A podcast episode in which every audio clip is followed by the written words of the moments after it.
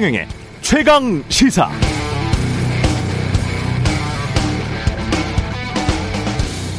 네, 우리 같으면 어땠을까요? 18살 청소년이 초등학교에 들어가서 총으로 19명의 아이들과 2명의 선생님을 죽였습니다.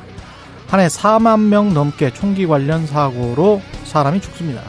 그런데 그런 참사가 일어나고 며칠 안 지나서 주말에 바로 그 지역에서 총기 판매업자들과 정치인들이 모여서 총기 규제하는 것은 우리의 사유재산을 몰수하는 것, 총기를 규제하면 오로지 범법자들만 총기를 갖게 될 것, 정당한 사람들이 총기를 가질 수 있어야 오히려 선생님들도 학교 경비원들도 총기를 가지고 있었다면 스스로를 방어할 수 있었을 것. 경찰이 일찍 진압했다면 막을 수 있었을 것. 이번 총기 사건은 따라서 바이든 행정부의 무능력의 결과일 뿐이라고 정치적으로 선전선동했다면 그리고 미국 언론이 총기 규제론자들의 목소리에 너무 매몰됐다며 총기 규제론자들과 총기 자유론자들의 목소리를 정확히 일대일로 기계적 균형을 맞춰서 보도해야 한다고 정치인들이 목소리를 높였다면 우리나라에서는 이런 논리가 먹혔을까요? 그렇지 않습니다. 우리는 미국과는 다른 역사, 생각, 다른 믿음을 가지고 있기 때문에 이런 논리 잘 안 먹혔을 겁니다. 이런 거 보면 미국 사람들 이해가 되지 않습니다.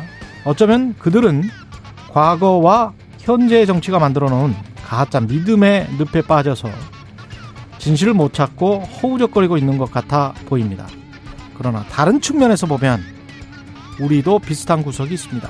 예를 들어서 남북 갈등이 격화돼서 전쟁 불사론자 대 그래도 평화가 우선인 자들이 대립했을 때 응징과 보복을 주장하는 정치인들의 강력한 목소리에 기가 죽어 언론이 일대일로 기계적 균형을 맞춰 눈치껏 보도하다가 전쟁이 나버렸다면 그래서 많은 사람들이 다치고 죽었다면 그 죽음들은 누가 얼마나 책임을 져야 공정할까요?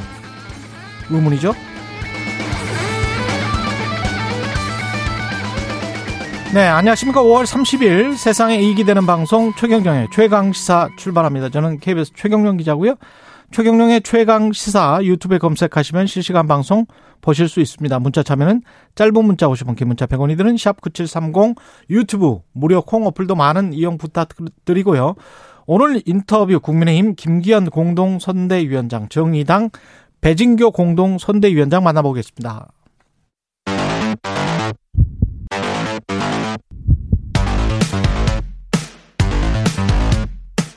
오늘 아침 가장 뜨거운 뉴스 뉴스 unboxing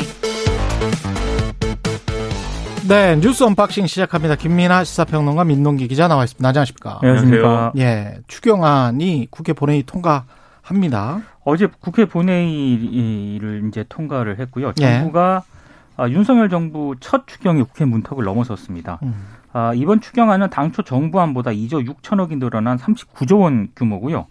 지급 범위가 좀 넓혀졌습니다. 그래서 371만 사업자에게 600만 원에서 1000만 원까지 손실 보전금이 지급이 됩니다.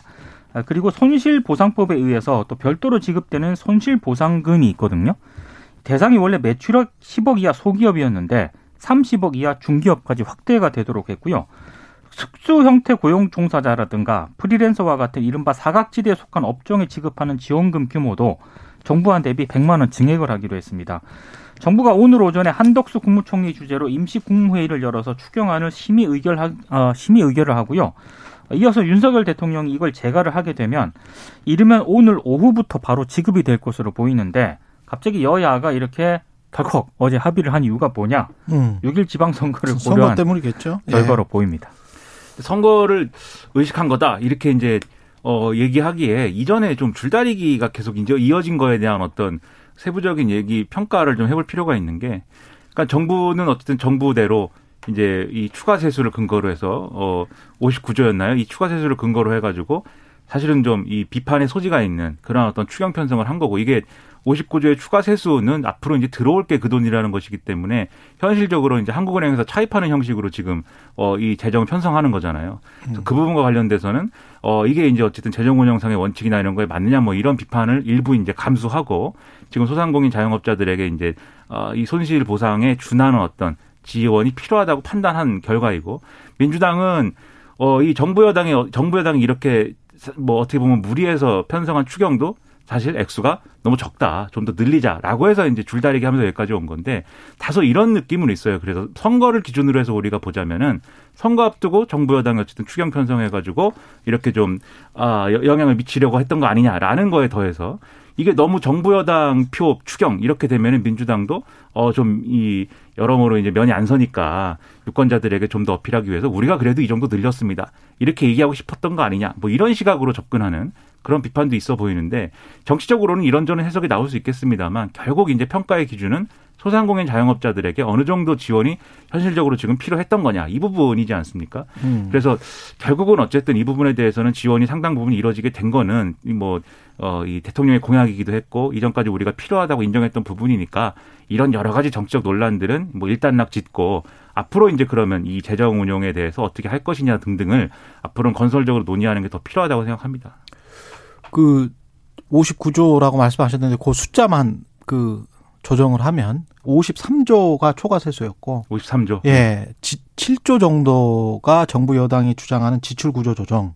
근데 이거는 이제 이상민 나라살림연구원이랑 이야기를 해 보니까 지출 구조 조정이 아니고 불용 예산과 이연되는 그런 예산들 음. 이거를 말하는 거더라고요. 음. 대부분이 다. 그래서 53조 플러스 7조 정도에서 한 59조 정도 된다. 뭐 이런 이야기였던 것 같습니다. 53 그리고 이 53조의 초과 세수라는 것도 추정이잖아요. 그렇죠. 예. 1분기 끝나고 추정이기 때문에 그 경제 상황을 좀 봐야 될 것 같습니다. 그렇습니다. 예. 어, 상황은 어떻게 될지는 모르겠습니다.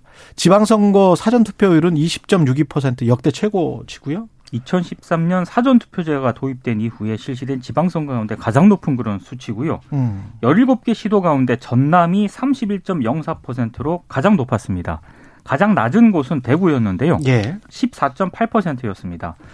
어, 생각했던 것보다는 어, 지금 사전 투표율이 좀 높게 나와가지고요. 정치권이 약간은 그런 고무가 된 그런 분위기인데 지난 대선 여파가 작용했다는 그런 분석이 여전히 좀 강한 것 같습니다. 일단 국민의힘 쪽에서는 투표율 상승폭이 그렇게 큰 편은 아니다. 이렇게 예측을 하면서 높은 투표율이 자신들에게 유리한 쪽으로 작용할 것이다라고 예상을 하고 있습니다. 하지만 어찌됐든 사전 투표에서는 보수층 투표율이 낮을 거라는 게 일반적인 예상이기 때문에 본투표 동료의 박차를 가할 것으로 예상이 되고 있고요. 어, 6일 국회의원 보궐선거 사전 투표율은 21.76% 잠정입니다. 이렇게 집계가 됐습니다. 음. 항상 이제 사전 투표율 얘기를 하면은 어느 쪽에 유리한 거냐 꼭 이제 이걸 얘기하게 되는데 이전까지는 어쨌든 뭐 민주당 지지 성향 유권자들이 사전 투표에 좀 더 적극적이다라는 거는 뭐 통설에 가까운 얘기였는데 이번엔 어떨지 좀 지켜볼 필요가 있는 것 같아요. 그렇죠. 일단 사전 투표가 사전 투표율이 이제 늘어가는 추세인 건 맞는데 그 늘어가는 추세의 어떤 어 이유랄까요? 그거는 일단 본 투표 분산 효과가 제일 큰 것 같고 그러다 보니까 이번에 어 사상 최대의 어떤 사전 투표율이다라고 얘기는 했지만 최고치다라고 얘기를 했지만 이전 대선 이전 대선이나 이런 거와 비교해 봤을 때는 사전 투표율의 상승분이 또 그렇게 드라마틱하게 높아진 거는 아닌 것 같거든요. 0.48% 포인트 높아진 거니까. 그렇죠. 이런 부분 감안하면은 또 사전 투표율이 기대만큼 그렇게 크게 뭐 늘어난 건 아니다라는 평가도 가능한데 특히 지역별로 봤을 때는 말씀하신 것처럼 전북하고 대구 뭐 전남 대구 뭐 이렇게 많이 비교를 하는데 사실 어 전북 24.41%, 경북 23.19%입니다. 이렇게 비교하면은 사실 또 영원함의 차이 크지 않은 것 같고, 음. 그다음에 대구를 14.8%라고 이제 어 됐는데 광주가 또 17.28%예요. 그러니까 분명히 광주가 높긴 하지만 또 엄청나게 높다 이런 것도 아닌 것도 같고. 그러네요. 예, 네. 그런 부분이 있으니까 음. 이게 뭐 여야 어느 쪽에 유리한 상황이다라고 말하기는 좀 어려울 수도 있겠다라는 생각이고 특히 그동안 사전 투표에 이제 보수적 유권자층이 좀 소극적이었던 이유 중에 하나가 그 뭐 부정선거 되는 거 아니야? 뭐 이런 생각이 있었던 것도 일부 그 영향을 미쳤는데 예. 정권이 바뀌다 보니까 이제 그런 우려 좀 적어졌을 것이다 이런 생각도 들거든요. 예. 그래서 이제 유불리는 종합적으로 뭐 어, 알아서 판단하겠지만 결국은 음. 이제 투표를 많이 하는 게 어쨌든 좋은 거는 사실이니까 예. 본 투표 때 네, 많은 투어 투표를 하시기 바랍니다. 오히려 민주당에서는 민주당 지지자들이 대선에서 음. 대선에서 패하지 않았습니까? 예. 그래서 그 패배감 때문에 어, 지방선거에 투표를 하지 않을 것이다라는 우려가 있었거든요. 그런 우려가 있었죠. 그렇습니다. 예. 그래서 사전 투표율이 진짜 어디 쪽으로 유리하게 작용할 것인지는 이거는 판단하기가 굉장히 어려울 것 같습니다. 본인의 정치적 의사를 쉬는 날까지 주면서 하라고 하는데 그건 뭐 그냥 한번 표현해 보시는 것도 좋을 것 같습니다. 예, 민주주의라는 게 꼴랑 이거 투표 한번 하는 거 이거가 다잖아요. 우리가 좀 더 기회가 있어야 되는데 예. 사실 현실적으로 그렇습니다. 그렇잖아요. 예, 다른 지방선거 때 최강 시사는 합니다. 아, 그, 그, 우리는 뭐 쉬지 못하고 계속 하지만 네. 어, 우리는 해야죠. 예, 하지만 그럼에도 불구하고 이거 꼴랑 다 하나기 때문에 다른 나라들에 비해서 투표제도랄지 뭐 국민 소환제도도 없고 그다음에 여러 가지 제도들이 없지 않습니까? 검사장, 그렇죠. 음. 그다음에 판사 뭐 이런 것들 다 투표로 뽑는 나라들이 있는데 그런 것들을 생각을 해보면 그렇게 엄청난 권리도 아니에요. 이거라도 빨리빨리 사용하시는 게 좋습니다. 그러니까 예. 이거밖에 실질적인 수단이 없기 때문에 그렇죠. 굉장히 소중한 권리입니다. 그렇죠. 네. 예. 혹시 사전투표 안 하셨으면 본투표 네. 꼭 하시기 바랍니다. 예. 그리고 민주당 쇄신안은 일단은 봉합이 됐다고 봐야 됩니까? 일단은 봉합을 시켰습니다. 지난 예. 28일 밤 긴급 비대위 회의를 열었는데요. 지도부의 혼선으로 걱정을 끼쳐 사과드린다 이런 입장을 밝혔습니다. 일단 박지원 위원장이 제안했던 뭐 더 젊은 민주당, 팬덤 정치와의 결별과 같은 5대 쇄신 과제는 지방선거 이후에 이제 추진을 하기로 했고요. 박지원 비대위원장도 어제 SNS에 5대 혁신안을 지도부가 모두 수용했다 감사드린다. 앞으로 이제 지방선거에 최선을 다하겠다 이런 입장을 밝혔는데 근데 문제는 지방선거 끝난 뒤에 과연 이게 갈등이 불거지지 않을 것인가 이게 갈등이 해결이 된 게 아니라 봉합을 했기 때문에요. 언제든지 이 문제는 다시 불거질 가능성도 있고요. 특히 8월 전당대회를 앞두고 있는 그런 상황이기 때문에 어, 언론들의 분석은 일단 친 이재명계와 비 이재명계 간의 당권 경쟁이 예고돼 있는 그런 상태거든요. 예. 근데 박지원 위원장 문제가 화두로 떠오를 가능성이 있고 이렇게 되면은 상당히 또 어, 민주당이 갈등에 좀 돌입할 수도 있다라는 그런 전망도 나오고 있습니다. 선거 이후에. 그렇습니다. 예. 사전 투표에 이제 만약에 민주당 지지층이 적극적으로 임하지 않았다라는 전제를 한번 놓고 보면은 그것에 영향을 준 요인 중에 하나가 이 사태죠. 음. 근데 이게 하루라도 좀 빨리 잘 마무리했으면 좋았을 그럴 일인데 예. 사실 하루를 더 불필요하게 끌었다는 생각도 좀 들어요. 박지원 위원장이 어쨌든 사과 사과를 한 거에 대해 사과를 하고 윤호중 비대위원장한테 공동 유세하기로 하자고 제안을 했을 때 그걸 이제 받고 우리가 그럼 앞으로 쇄신하겠습니다라고 했으면 사실 하루 더 빨리 어, 마무리할 수 있었던 것인데 하루를 더 끌고 간담회를 해가지고 간신히 이제 어쨌든 절충을 하는데 이르렀습니다.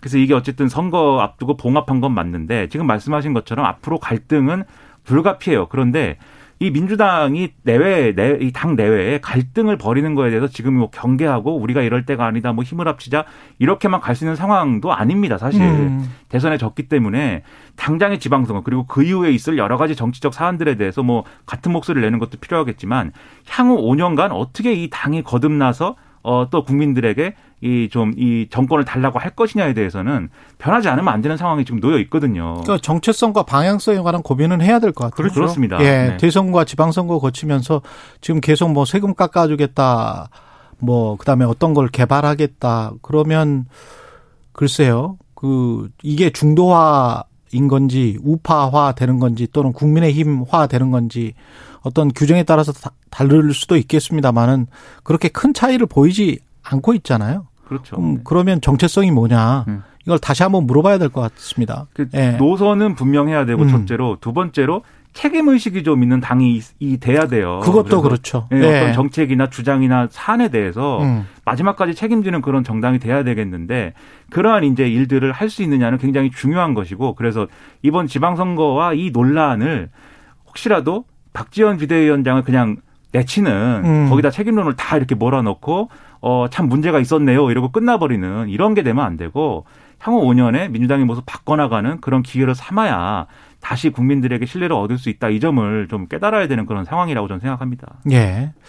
김포공항 이전 관련해서도 이게 지방선거의 막판 정책 쟁, 쟁점으로 부상했습니다. 이게 지금 문제가요. 일단 음. 이재명 후보하고 송영길 그 서울시장 후보가 정책 협약을 최근에 맺었거든요. 아, 최근에. 네, 그래서 김포공항을 인천국제공항으로 통합 이전시키고 김포공항과 주변 부지에 주택 20만 원을 조성을 하겠다. 이제 요거를 이제 공약으로 내세운 겁니다. 예. 국민의힘 쪽에서는 이걸 집중적으로 공격을 하고 있는데 에, 이른바 이런 겁니다. 오용훈 제주지사 후보는 이 공약이 전혀 상의되지 않은 무리수라는 취지로 항변을 하고 있고 김동연 경기지사 후보는 성남 서울공항 기능을 김포공항으로 이전해야 한다고 얘기를 하고 있다.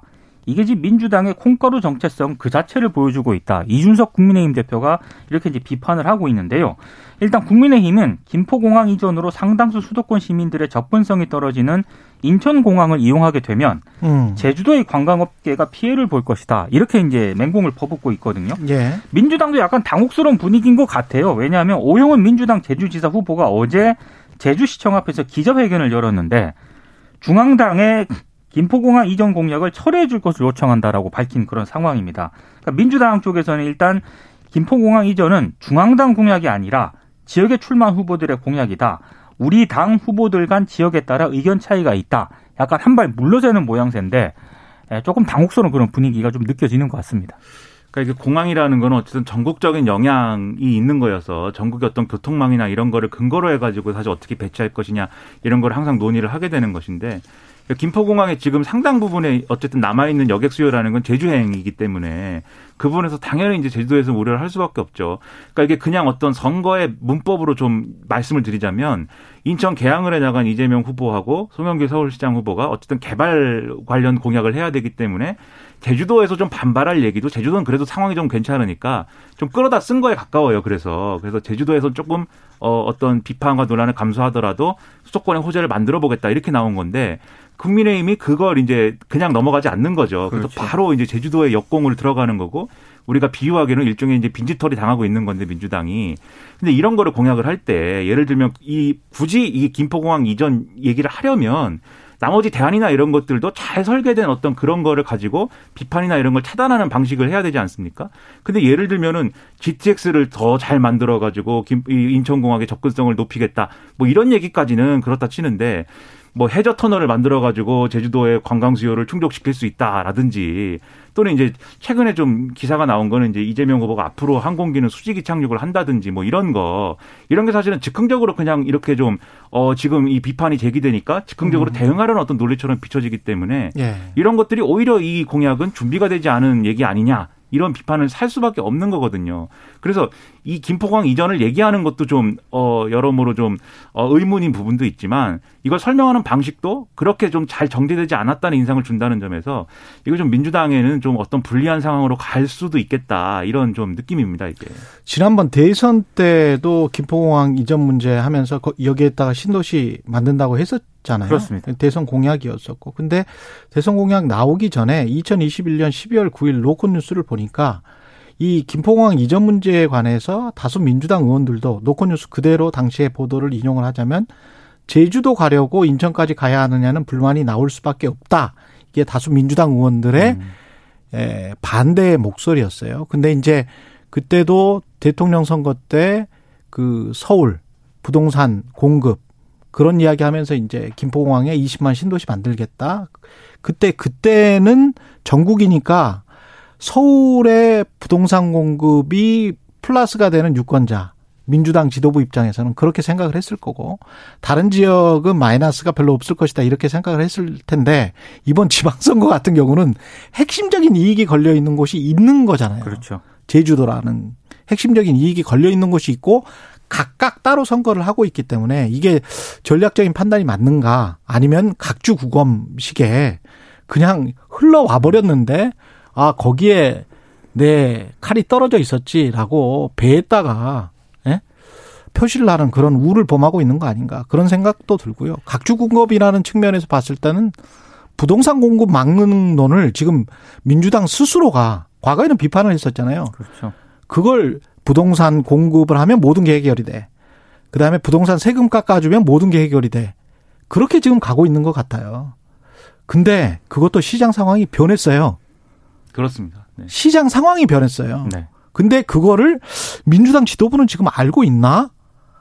유주택자들의 마음이 진짜 공급을 막 해 달라고 하는 걸까? 아니면 지금 집값이 떨어질 것 같으니까 뭔가 좀 템포를 좀 조절을 해 달라는 걸까? 한번 물어봤을까요? 음. 제가 느끼는 시장 상황의 변화는 서울 수도권의 시장 상황의 변화, 변화 유, 유주택자들의 민심의 흐름은 좀 다른 것 같은데 계속 과거지향적인 사고방식 에 빠져 있는 게 아닌가 민주당이 그러면서 급 이걸 또 끼워 맞추려고 하니까 이게 다 급종인 거죠.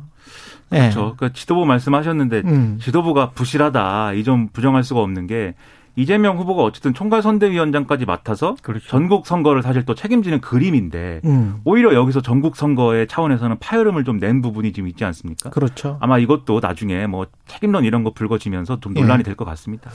윤종훈 국무조정실장은 음, 낙마를 했습니다. 본인이 그냥 사퇴를 한 거죠. 결국에 낙마를 했고요. 예. 그 국민의 권성동 원내대표를 중심으로 이른바 윤종원 불가론을 강하게 제기를 해오지 않았습니까? 음. 그러니까 윤핵관들이 이 문제를 집중적으로 제기를 했는데 본인이 일단 자진 사퇴하는 형식을 취하긴 했습니다만 사실상 밀려났다라는 그런 평가가 많고요. 이건 좀 문제가 있는 거 아닙니까? 책임 총리제를 그렇죠. 네. 하겠다라고 윤석열 대통령이 얘기를 했었는데 음. 그게 좀 무색해졌다는 그런 평가도 있습니다.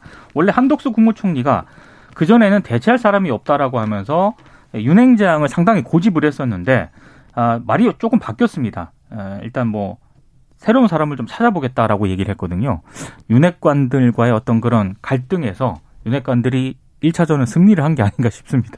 그러니까 이게 국무총리를 보좌하는 음. 핵심 직책 중 핵심 두 개가 국무조정실장이랑 국무총리 비서실장이잖아요. 그렇죠. 그 두 개잖아요. 근데 그것조차 이제 한덕수 국무총리 마음대로 지금 임명 못 한다는 게 이제 나타난 거니까 당연히 이제 책임 총리제는 어뭐 호울뿐인 거냐 뭐 이런 비판이 나오는 것이고 그리고 윤핵관의 승리냐 당정 갈등이냐 이렇게 얘기가 나오는 건데 그런데 최종적으로 이 칼 칼을 들었던 사람은 누구일까? 그렇죠. 그것은 음. 결국은 대통령입니다. 그렇죠. 대통령이 한덕수 총리한테 힘을 실어줘서 이거는 총리가 하는 인사니까 좀, 어, 좀 갈등 구조로 가지 맙시다. 이렇게 정리했으면 과연 이른바 윤핵관이라고 하는 권성동 원내대표나 당내 의원들이 뭐 그렇게 반발을 막 크게 했을까요? 이 문제에 대해서? 그렇지 않았을 거거든요.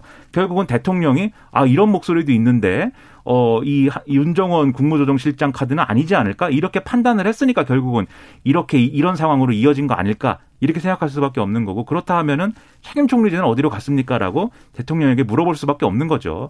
그래서 그 점에 대해서 이제 설명이나 이런 게 있어야 될 텐데 아마도 그냥 본인이 자진 사퇴한 거니까는 뭐 어 이 뭐 얘기할 건 없다라고 하지 않을까 이렇게 추정은 되고 또 하나 제가 궁금한 거는 그러면 윤정원 어, IBK 기업은행장은 당분간도 이제 기업은행장을 이제 해야 되는데 음. 좀 힘이 내부에서 실릴까요? 뭐 이것도 잘 모르겠습니다. 어떻게 되는 것인지. 아마 그리고 기업은행장은 사실 윤종원 전 수석이 갈 때도 노조에서 반대하고 이래갖고 낙하산 인사 이래가지고 논란이 있었거든요. 네. 나중에 기업은행장은 누가 하는 것인지 그것도 좀 궁금합니다.